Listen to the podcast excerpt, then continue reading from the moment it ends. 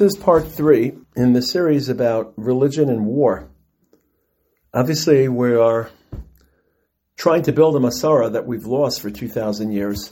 And because of that, we can't open up a Chassam Sofer or a Maharal necessarily and have a direct statement about what war means. Jews never really went to war, they suffered at the hands of war. Obviously, we can look back to their statements about Tanakh, but obviously, there's a lot that those statements don't cover. so I'm trying as best as I can to think through this experience and to develop a Masara based on our Chazal and based on the Psukim and based on some of the ideas that my Rabbanim taught me. I'd like to talk about the interaction between understanding Ela v'recha ve'ela basusim v'anachnu v'shem Hashem Elokeinu nazkir, obviously, Hashem ish milchama Hashem Shemo, Hashem Yilachem Lochem V'atem Tacha Rishon, and yet somehow this offset between knowing that Hashem is the real warrior and the real conductor of wars, but still believing in our own war abilities, that offset is not as contradictory and clashing as it normally is. Let me explain. At least in the Torah, the psukim that warn us against attributing too much to ourselves and attributing too much to our own accomplishments, the famous syndrome of kochi, the otzim yadi, asa li esachayel hazeh, or as we say in the Devarim, yadenu rama, our hands are high, velo Hashem pa'al kol ela. That fear the Torah has of arrogance and self-attribution, becoming too cocky and filled with pride at your own successes rather than attributing your success to HaKadosh Baruch Hu, that isn't said about war. That's said about financial success, building cities, building homes, in a larger sense, socio-economic success, building a stable society. At no point does the Torah say, be careful, when you go to war, don't become too self-content and don't attribute it to yourself as opposed to HaKadosh Baruch Hu. At least it's not in the Torah. The closest we have in the Torah is, of course, Parsha Shoftim, where on the eve of war, the Kohen, Kohen Mashuach Milchama, gathers the troops and gives them a pep talk, which clearly reminds them. But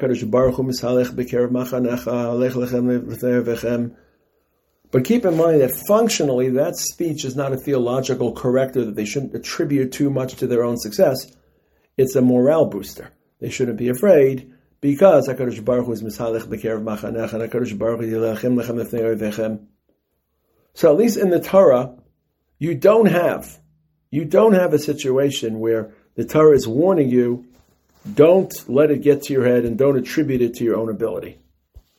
Now, let's start with Tanakh. In Tanakh, you have several episodes which imply that danger. But keep in mind, the Torah doesn't warn against that danger, and I'll try to offer my reason as to why there's no stern warning, as there is about financial success. So obviously, you have people recognizing the Ela Varacha, the Ela Vasusim syndrome, as I call it, in that Hashem was ish milchama. So after the war between Devara and Barak and Sisra and the Shir of Devara and Shoftim Perike, Min Hashamayim Nilchamu HaKochavim Mim Silosam Nilchamu and Sisra, they knew that it was the stars. And again, it depends upon the type of war. Sometimes we're Zochet to such a supernatural war where the stars are fighting with their enemies. Could you imagine now if we're Zocha? Somehow there's some natural force that overwhelms these terror tunnels and our just like it was in Mitzrayim, and our hostages walk out freely. So it would be obvious to us, this is a Maisei de Adam, it would be obvious to us that it's, again, Parakeh Pasechaf, Min Shamayim Nilchamu HaKochavim Mim Silosam Nilchamu Im Sisra.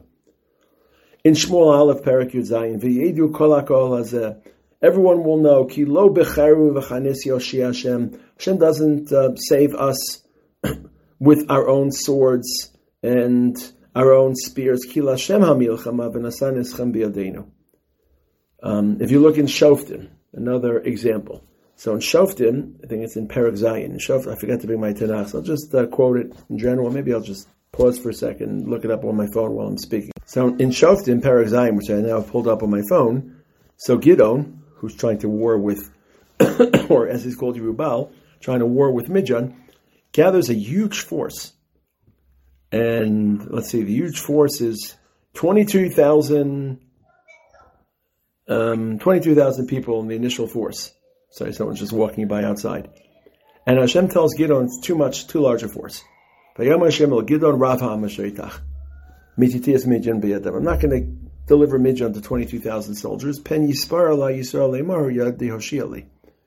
if 22,000 people capture Midian, they'll attribute it to their own war making abilities. Tell them to return. At that point, 20,000 um, stay and 10,000 remain. I'm sorry, there's 32,000. I apologize. And then Hashem says in Pasuk Dalit Perak Zayin, Oda Amrab, there's still too many people. Go down to the water and I'll give the test. I know the famous question, how they drink. Do they drink um, from the river directly like a kelev or do they drink from their hands? And basically the only soldiers that are left from the original 32,000 member army are 300 soldiers. And HaKadosh Baruch Hu rescues the Jewish people and defeats Midian with 300 rather than 32,000 because he doesn't want them to self-attribute. Or, as the Ramban explains, the whole sad instance of Pilegesh Begiva. What happened in Pilegesh Begiva? This is the end of Shoftim, Parak Yud Test Pasach Chaf Um, that's what, what's the word I should use? Thugs and um, and Anshe Belial, people of no mercy, from a certain location in Binyamin, physically molest a woman from the section of Ephraim, from the territory of Ephraim, that was guesting, was being a guest in their territory. The nation is shocked by these horrors and these atrocities, and the entire nation gathers to war against Binyamin. Now the deck is stacked because, if I remember correctly, there are 400,000 soldiers from the general population facing an army of 26,000 soldiers from Binyamin. And before the Jewish people enter the battle, they ask Hashem, the Jewish people, but most of the Shvatim, Mi Who should lead the battle? And the response is Yehuda, B'tchila.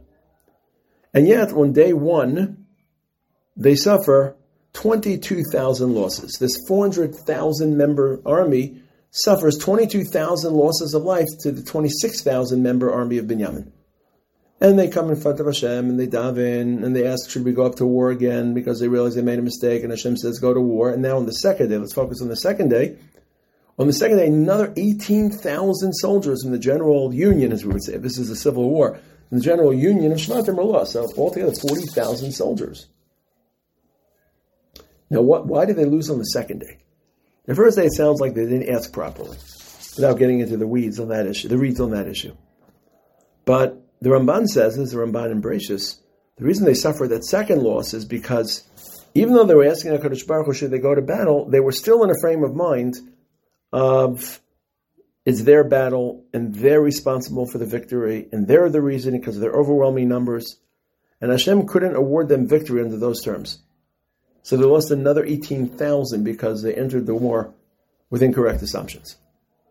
Or, as the Maharal says about Hanukkah, Maharal says that Hanukkah was not about the Pachshemin per se, it was more about the military victory, but being that that war was not fought supernaturally, it was rabim b'yad Me'atim, was fought with war tactics, there was a danger that it wouldn't be attributed to Hashem. And the Pachshemin demonstrated the Nisim of Hashem that were running under the surface, coursing under the surface of this war. So there's no question that even though the Torah doesn't warn directly that Hashem is Hanosim L'chakoach La'asos Chayil, as opposed to self-attribution, it is a constant refrain and a constant worry in Tanakh, and according to the Ramban, it can lead to the death of 18,000 soldiers. It's not just, oops, I made a mistake, but the oops leads to severe and stiff consequences. Yet, despite all this, the Torah doesn't warn about it. And despite all this, listen to the following matters. There are plenty of midrashim in which David HaMelech says, for example, David HaMelech says, Hamalamed, let me find the Medrash for a second. Yarad le'milchama v'nitzach, David was victorious in war. He says, Lo mikvurotai nitzachti, I wasn't successful because of my own strength. Elahu azreini, v'hu nsecheni, Hashem helped me. Quoting the Pasuk in Tehillim Yudches, Hakel, Ham chayil, who gives me the strength. Baruch Hashem tzuri, hamalamed yadai lekrav, he taught my fingers to, to war, etzbeosai la milchama. But then there's another medrash, and this is a much more subtle medrash. Listen to the medrash. I'm just going to summarize it. Devara, David HaMelech, all praise Hashem for their victory. And what does Hashem say? They're all praising Hashem. Amr David, let's just choose the voice of David, you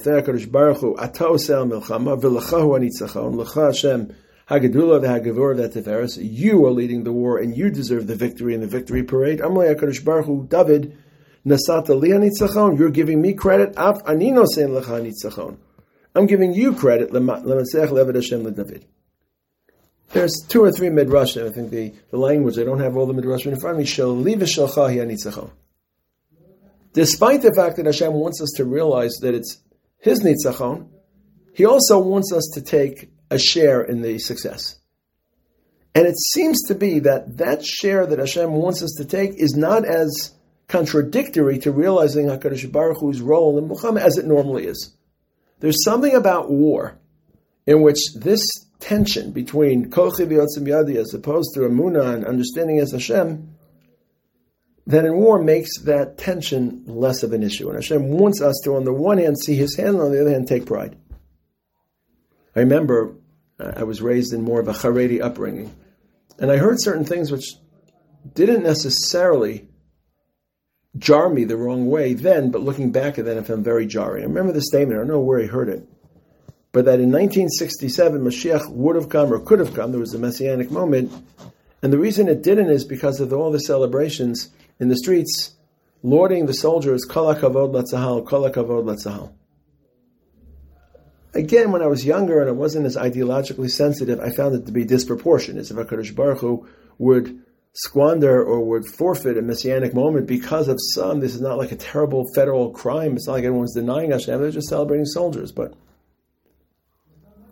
again, later in my life, when I had reminiscence about those statements, it, it rubbed me the wrong way. And what is it about war in which the gap or the dissonance between attribution to Hashem and attribution to yourself is not contradictory? I don't know, to be honest. I'll tell you what I think. If you compare financial success to war, financial success, financial, I'm sorry, there's someone banging. Financial success doesn't demand ego and confidence in yourself.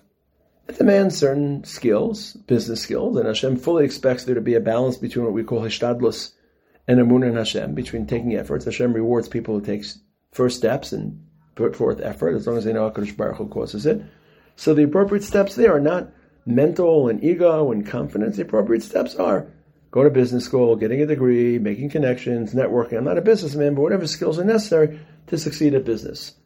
And implementing those tools and exercising those skills and honing those skills isn't seen as a lack of faith.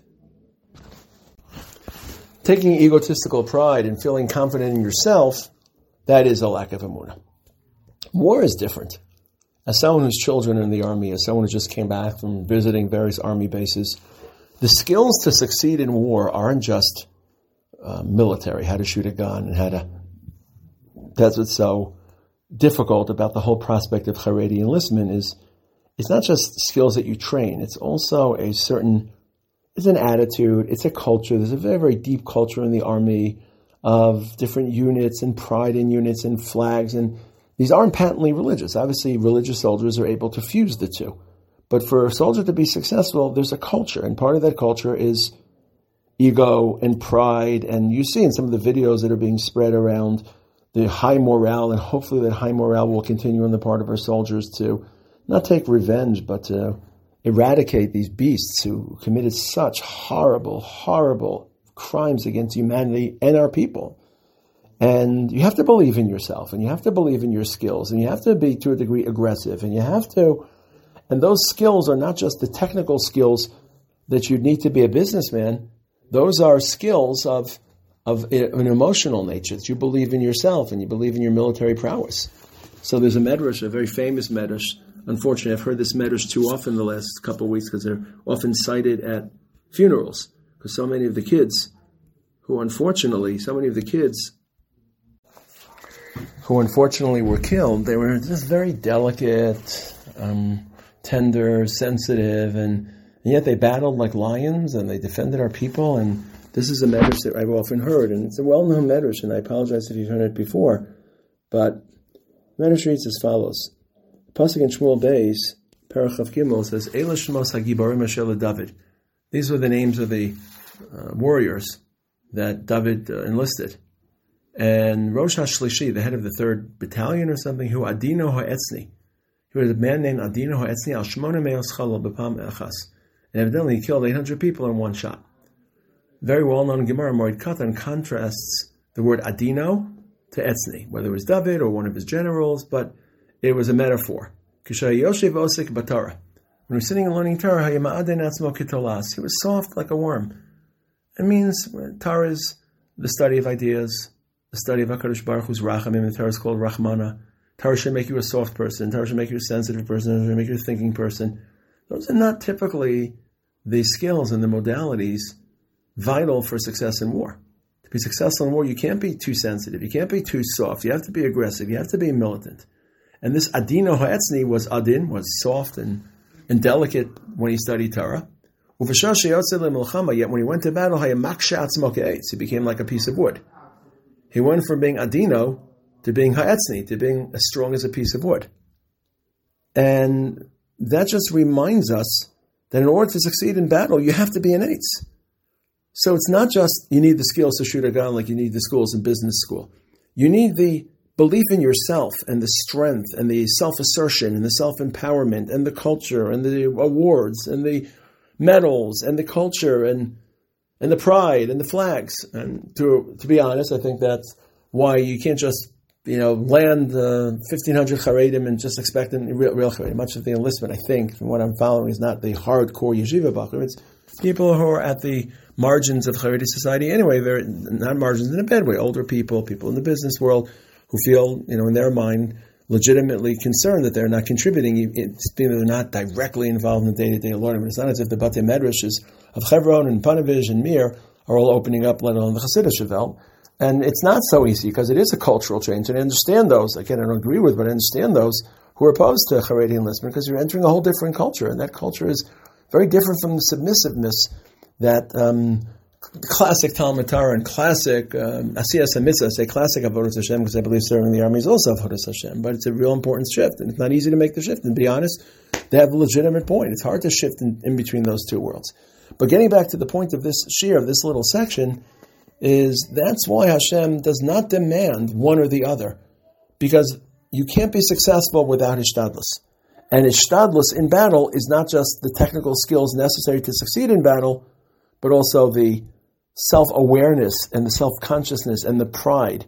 And that's why Hashem says, unlike material wealth, in which Hashem does not want us to engage in any self attribution, when it comes to army, on the one hand, He doesn't want, again, as the pasuk in, and just to quote the pasuk again, the pasuk about Gidon, Hashem does not want too many people to victor to triumph in battle because He doesn't want them to be Mispaer Allah Yisrael Lemor Yodi Hoshiali, that Am Yisrael should take full credit.